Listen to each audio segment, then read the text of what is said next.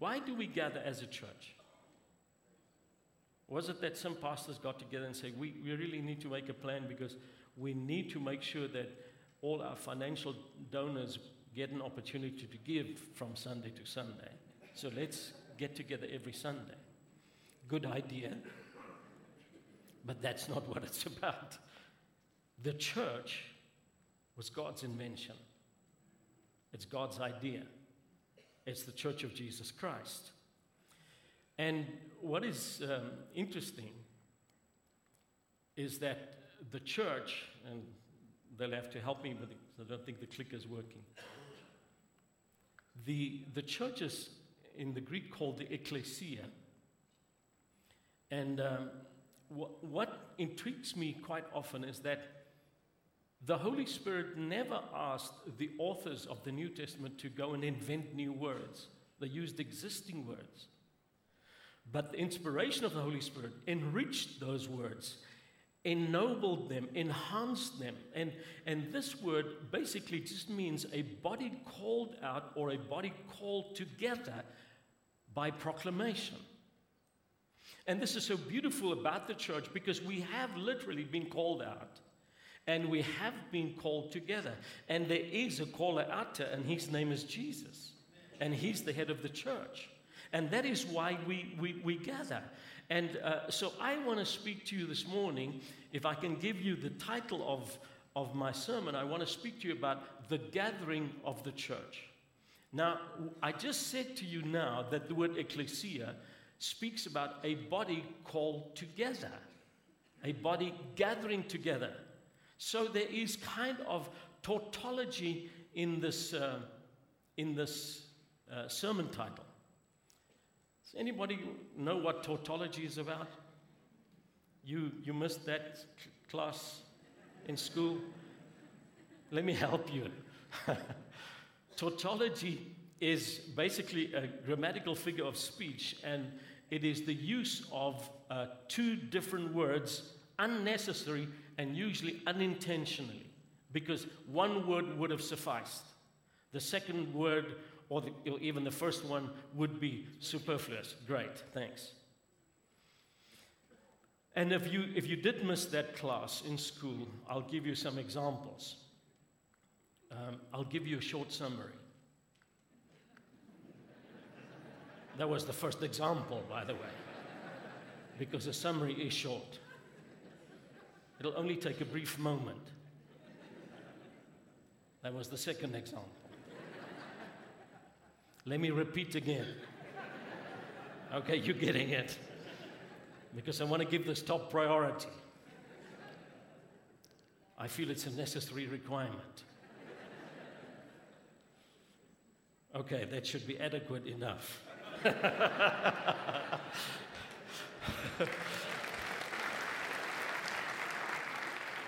Now, what amazes me is the Holy Spirit does, did not use unintentional but intentional tautology quite often in the New Testament. In fact, there's one place in, in, in the Bible, in, in Acts 14 and verse 27, in the English translation, the New King James, there is, I don't know if there is anything like that, triple tautology, because it says they had come and gathered together the church.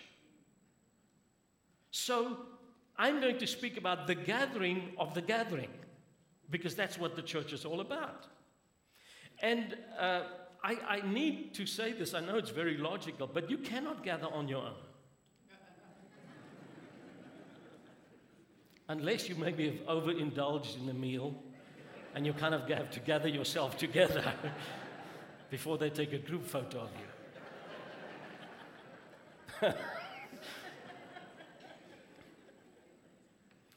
and, and I want you to listen to, to what I'm saying. Thank God for Christian TV. I'm all for it. But Christian television cannot replace your local church. You need to realize that. Thank God for what we can get on the internet. Uh, I, I, heard uh, somebody actually put it this way this is your electronic fellowship on the web. This is your online church, high tech church, Well, if that's the church you're going to, I have news for you. You might not know this, but you're part of the Geek Orthodox.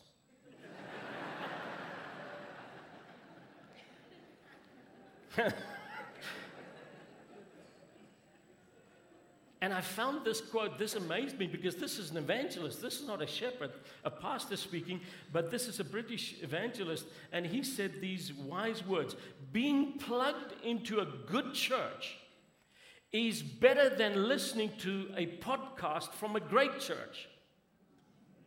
Involvement beats eavesdropping. That's great.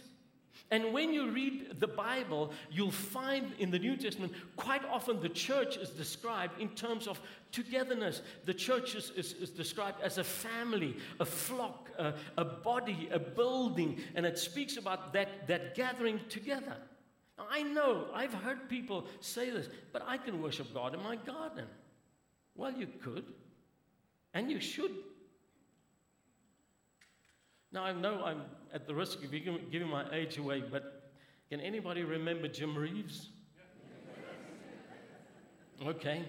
Jim Reeves had a very nice song called My Cathedral, and he kind of uh, spoke about how he appreciated uh, worshiping God in, in, in, nature. He spoke about the ceiling being the sky, and the hills being the high walls, and the, the stream providing the, the music, and the flowers were the altar, uh, fragrantly giving out incense, and the grass was the carpet, and the, and the uh, uh, trees were the pillars, and the stars were the candles.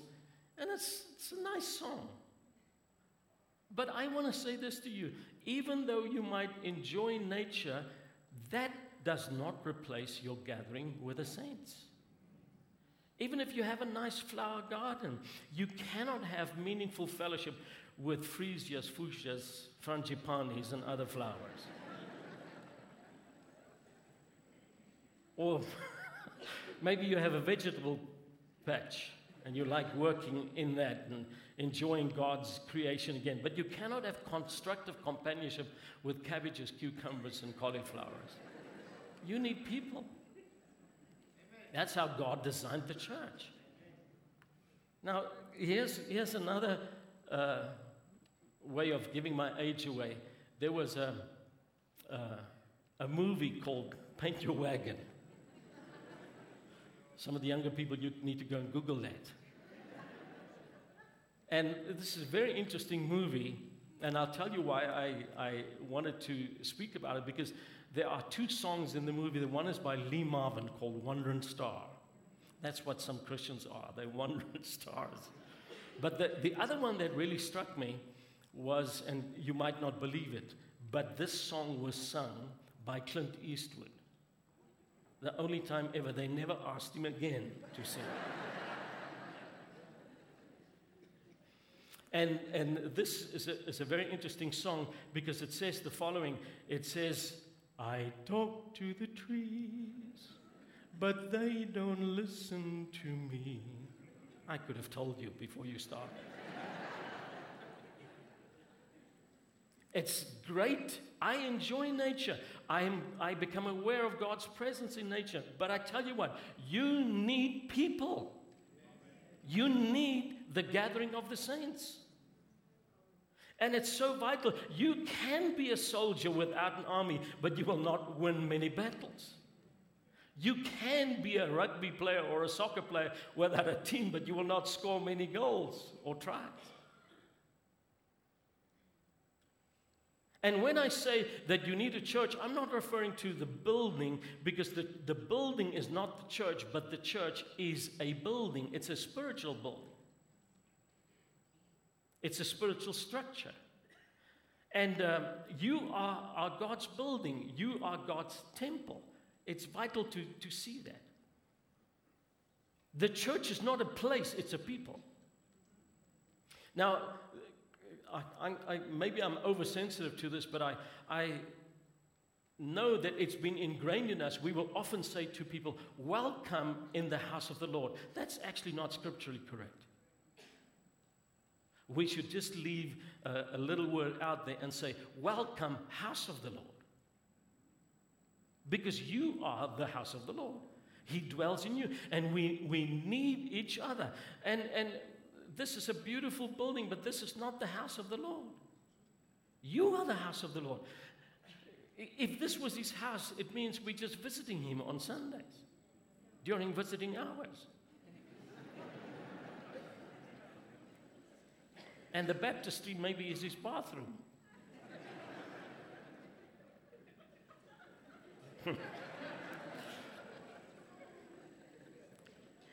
Let me quote another evangelist. Reinhard Bonnke says it so clearly. He says, A Christian believer needs a church just as a candle needs a candlestick. I can hear him saying that. A tree needs soil, an electric light bulb needs a socket. Without a candlestick, a candle cannot stand. Without soil, a tree cannot grow. Without a socket, an electric bulb cannot shine. Neither can you without fellowship. A Christian can neither stand, nor grow, nor shine. You need the church. And I, I, I want to read uh, quite a few scriptures from the book of Acts. I want to start with this one in Acts 2 and verse 42. Um, and, and it's very interesting. This is the, the infant church. Remember, it's the same chapter that speaks about the outpouring of the Holy Spirit on the day of Pentecost. And it says this in verse 42 that they, the believers, the church, uh, continued steadfastly in the apostles' doctrine and fellowship, in the breaking of bread and in prayers. Now, listen to this four things in this verse that are vital for the church. And all four of these things are about interaction. Let me speak about the first one and the last one that Luke mentions here. He speaks about the doctrine of the apostle, the teaching, the preaching. Obviously, we come together to hear from God. And then the last one he mentions is also an interaction with God where he speaks about prayers when we speak to God. But in the middle of this sandwich, there's the filling that speaks about how important it is for us as believers to have fellowship with each other and to break bread with each other. I don't believe it only speaks of communion, I, think it speaks of communal meals just sharing time together. And, and a key factor of the church in the early days was fellowship. In fact, another translation puts it this way it says, they devoted themselves. So it was not something that they, they, they j- just did once off. It was a regular thing. They gathered, uh, if you read in the New Testament, they gathered every day or at least once a week on the first day of the week. So, fellowship is a vital aspect to church life. We need that fellowship. Now, I'm always intrigued by words, so I wanted to know what the word fellowship means. I, I, I like etymology, which is the, uh, the study of the origin and development of words. Don't confuse it with entomology, by the way, which is the study of insects. Well, it's more or less the same thing because I, it bugs me if I cannot find the meaning of a word. but if we start with the last part of the word fellowship, ship speaks about a shape that you are in. And uh, so fellowship doesn't speak about two fellows in one ship. It, it speaks about a condition that you find yourself in. But I found it quite interesting that our English word fellowship comes from an Old Norse word and it speaks about the state of sharing. It, it's a compound word made up of two words fair for money, you, you can hear the word fee in there, and then lag for to lay.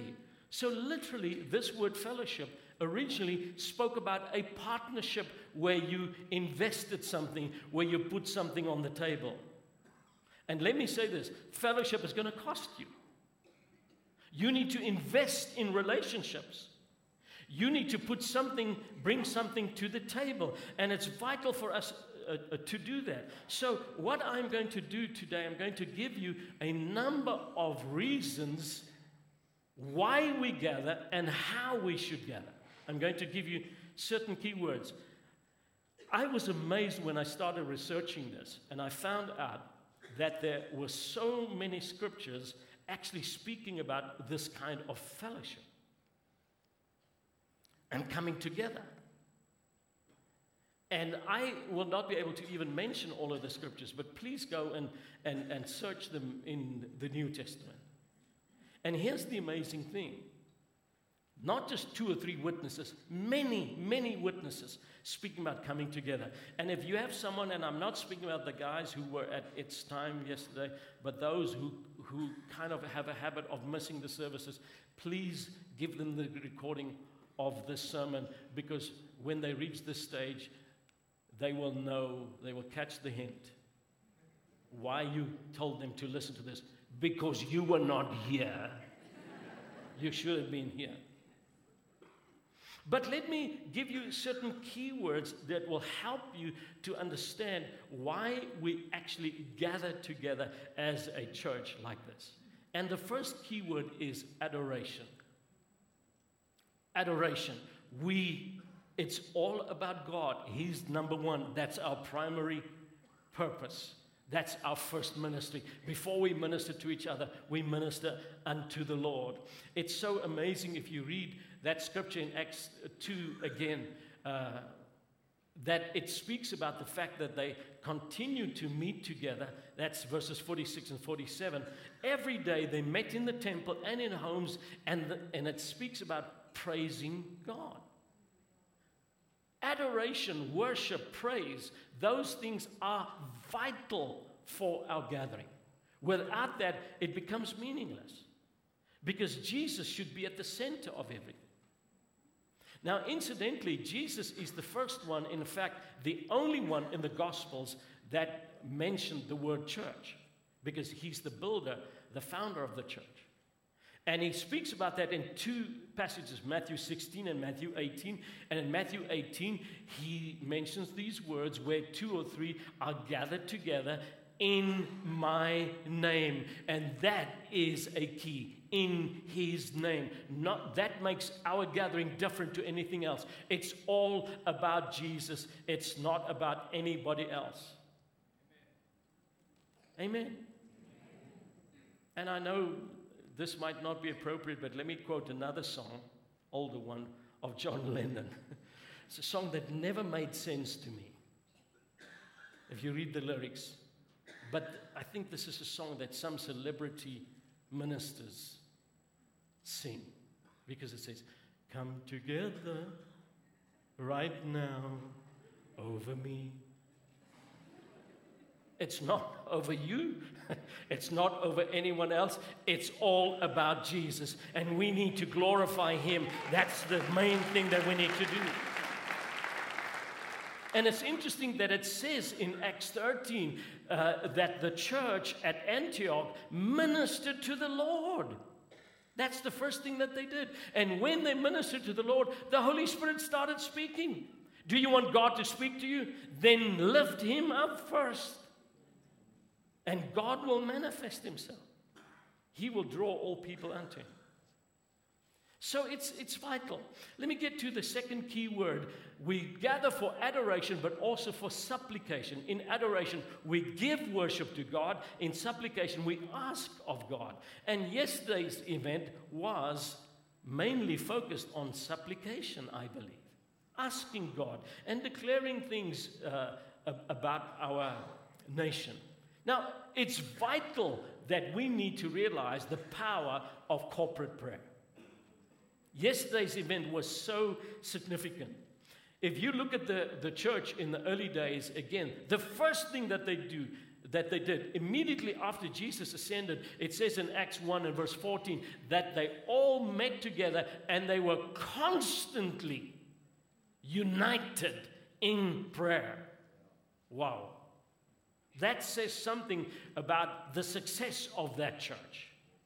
And if we want the same kind of results then we need to, to follow that.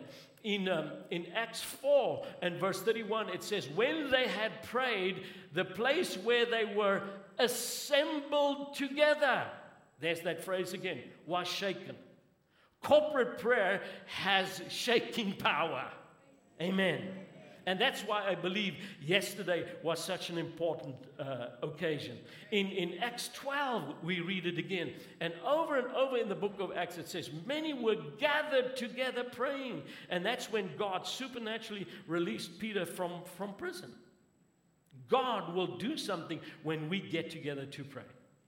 So don't misunderstand me. There is a place for individual prayer, but there's also a place for corporate prayer. There is a, a time for personal prayer, but there's a time for communal prayer. And when we get to the, uh, the next reason for our gathering, you'll see how important it is uh, to be in unity uh, in prayer constantly.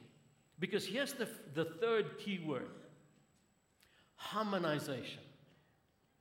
Harmonization is such a key thing. Unity, agreement with others. Now, we read Matthew 18 earlier where Jesus said, Where two or three gather in, in my name, uh, I will be in the, in the midst of them. Here, uh, I, I want to take us back to verse 15 of this passage. And it starts off, and Jesus says this If your brother sins against you, now why does he say brother? Because it's usually the brothers who sin. Come on, ladies, you missed a good opportunity to say amen. now, here's something interesting. In the Greek, the word brother, especially when it's used in, in the plural form, has the same meaning as sibling in English. It includes both genders. Okay, so if your brother or sister sins against you, go tell him his fault between you and him alone. If he hears you, you have gained your brother. So the whole passage here is about reconciliation, about unity, about dealing with, with unforgiveness, with division, with all of uh, these things, bitterness, etc., etc. But the, the verse that I want to focus on is verse 19. And Jesus says here, if two of you agree on earth concerning anything that they ask, it will be done for them by my Father in heaven. And there's a very, very interesting uh, Greek word that is used there. The, the word for agree is the word symphoneo, where we get our word symphony from. And it literally means uh, making one sound together. And I appreciated your reference to the Philharmonic Orchestra, whoever uh, spoke about that, because Philharmonic literally means philia, speaking about love, and harmonica, to love harmony. And that's what the church is about. And you here this morning, you are actually God's philharmonic orchestra. You are God's symphony orchestra. And here's the beauty of, of this. Please listen to me. If you've ever been to a philharmonic orchestra or symphony orchestra performance, when they start out, they don't make harmony because right in the beginning, the conductor comes in the old times before all the electronic instruments, he had a, a tuning fork. It was a, a skinny kind of U shaped um, uh, instrument. There, there, that's what it looked like. So you don't have to go and Google that, young people. but that tuning fork gave the note, I think it's the A above middle C, and then all the instruments had to be tuned in on the same uh, uh, frequency. So it helped them because while they're tuning in, it's not a symphony, it's a cacophony. Doesn't sound great. But then when they start playing, they make beautiful, harmonious music. And here's what I thought about the instruments in a symphony orchestra are so different. Different styles, they make different sound. You have, you have strings, you have um, uh, percussion, you have wind instruments, you have all of these different um, instruments. And they don't even play the same note, but they make harmony. And here's the beauty God made you unique. You don't have to be like someone else. But God wants you to be in harmony with the church. God wants you to strive for that unity, for that agreement. And, and here's the, the beauty of this our harmony comes from this tuning fork. The Bible is our tuning fork. We come here with different agendas, but when we come here, we, our minds are renewed according to the word. And just by the way, I'm not the conductor, the Holy Spirit is. And He brings us together in unity and in harmony. And that's what the church is, is about. It's very interesting if you go and study the book of Acts, that at least seven times you'll find this phrase in one accord. And incidentally, that also comes from the heart and the, the chord that you would play in, in, in music. And I want to uh, read this scripture to you in, in, in Romans 15. And it's such an amazing scripture from the message. It says, May our dependably steady and warmly personal God develop maturity in you so that you get along with each other as well as Jesus gets along with us all. Then we'll be a choir, not our voices only, but our very lives singing in harmony in a stunning anthem to the God and Father of our Master Jesus. That's church when we harmonize. Hallelujah. I think I have time for one more key word, a very important one. When we gather, it should be about non discrimination. And very early in the book of Acts, God made his intent known. And God actually uh, spoke these prophetic words. And uh, he said, Your sons and your daughters will prophesy. Your young men and your old men. Young men will see visions, Old men will dream, dream dreams. I'm not sure where I'm at at this stage. I'm kind of in the middle of visions and dreams. but God does not in any way discriminate on the basis of gender or on age. He says every kind of people. Uh, I, I, like the scripture in the book of James where it speaks about when someone comes into your meeting and he says there's a rich person and there's a poor person. Don't treat them with prejudice. Treat everybody the same way. And he, and he speaks very clearly about not showing partiality. When you come together, there should not be any kind of prejudice, discrimination, or partiality, not based on race, ethnicity, culture, gender, age, economic status, doesn't matter what it is. Now, I remember when I grew up, there was a, uh, a, a, movement, a church called, based on British Israelism. Don't know if you ever heard of British Israelism. I don't want to give them notoriety, but here's basically what they said. When Israel was um, exiled in Babylon in 722 BC, they spent uh, many years there and eventually returned to, um, to Israel, to their homeland, but not all of them. Only two tribes, Benjamin and Judah. The other 10 tribes are called the lost tribes because they intermingled, intermarried between uh, other nations and, and they really lost their unique identity.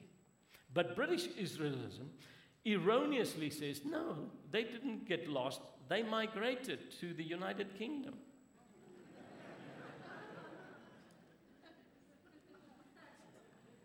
the Hebrew word for that is rabish.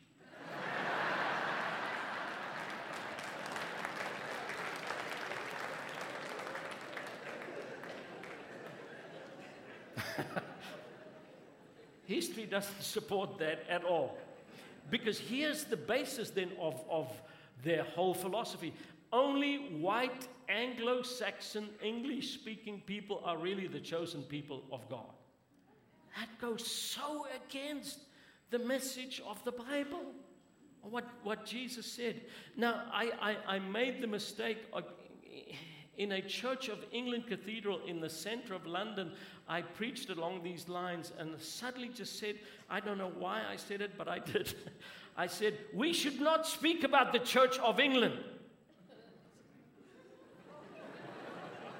and I could see the shock on the faces of the people. I said, Because the church doesn't belong to England. It would be better to speak about the church in England. because it's the church of Jesus Christ. Not the Pope nor the Queen can be the head of the church. There's one head of the church, and that's Jesus Christ.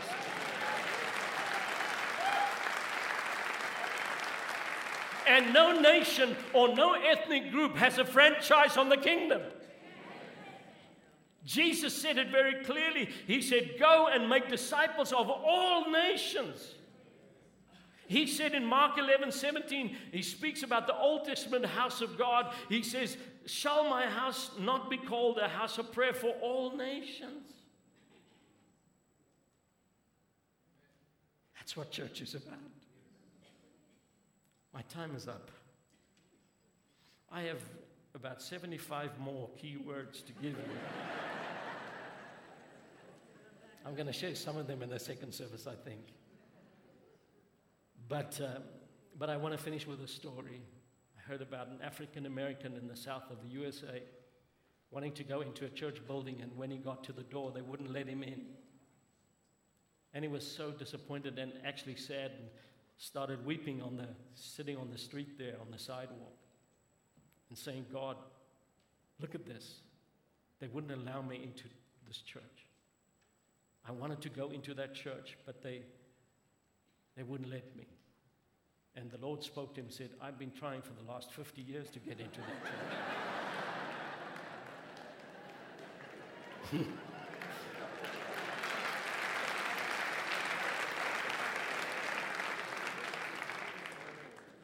Wish I had more time to share with you, but I just wanted to encourage you with very simple key words that, that would actually just describe why we gather together. And I want us to stand. And I want us to make this commitment to the gathering that we will not get into the habit of neglecting the gathering, but that we'll make this commitment that we, like the early church or the church in the early days, would be able to say that we are devoted to fellowship. Will you pray with me? Father, as we stand before you, we, we realize how awesome this occasion is. This, is not just out of custom or tradition or habit, but this is part of your great eternal plan. And help us to realize how important it is to gather together like this. Let us come here, first of all, to worship you, to give you all the glory and the honor.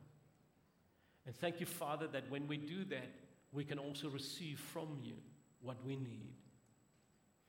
Thank you, Lord, that we can deal with issues in relationships, that we can strive for unity, that we will maintain the unity in the Spirit, so we can give you the glory and the honor. And let there not ever be any trace of prejudice in our hearts. Thank you for removing all of that so that we can really become the true church that you wanted us to be. We ask that in Jesus' name. And while every head is bowed, every eye is closed, I don't want to miss this opportunity. If you are here, you heard about the church, the family of God, and you're not sure whether you're part of that family, I want to give you an opportunity to become part of that family. It's so easy. How do you become a family member? You're born into that family. And Jesus said we need to be born again to become part of his family, a spiritual birth. If you cannot recall such a moment in your life, I'd like to pray for you, just in your seat where you are. But here's what I'm going to ask you to do just as a token so that God can see your heart, and, and just to help me to see if there's anybody that I need to pray with, quickly slip up your hand if you want to be uh, included in that prayer and you want to accept Jesus and become part of the family of God, if that is you. Quickly, wherever you are.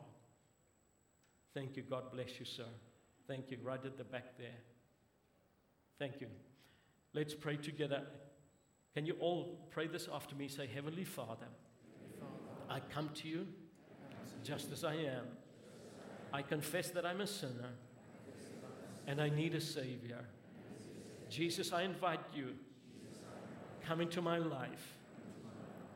Cleanse me, forgive me, and make me brand new.